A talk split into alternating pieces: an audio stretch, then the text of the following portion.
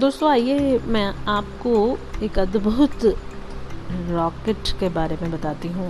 जी हाँ दोस्तों, the augmented satellite launch vehicle H S L V एक पाँच स्टेज वाला रॉकेट है, जो 150 क्रिया का उपग्रह कक्षा में स्थापित करने के लिए बनाया गया है।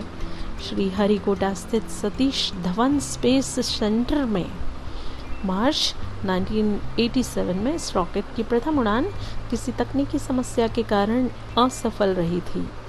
दूसरी उड़ान भी तकनीकी दोष के कारण असफल रही। तीसरी और चौथी उड़ानें सफल रही थी। यह स्ट्रेच रोहिणी सैटेलाइट सीरीज़ अर्थात एस आर एस एस थी ये उपग्रह मुख्यतः प्रायोगिक उपग्रह थे। दोस्तों है ना अद्भुत the augmented satellite launch vehicle